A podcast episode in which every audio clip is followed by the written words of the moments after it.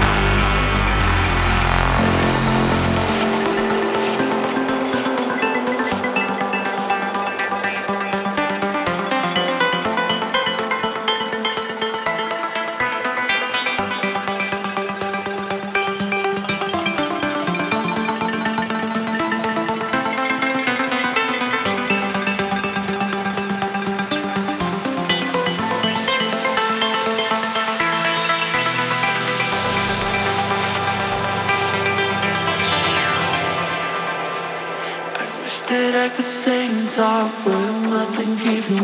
We already crossed the line. Myself so many times, praying for it every night.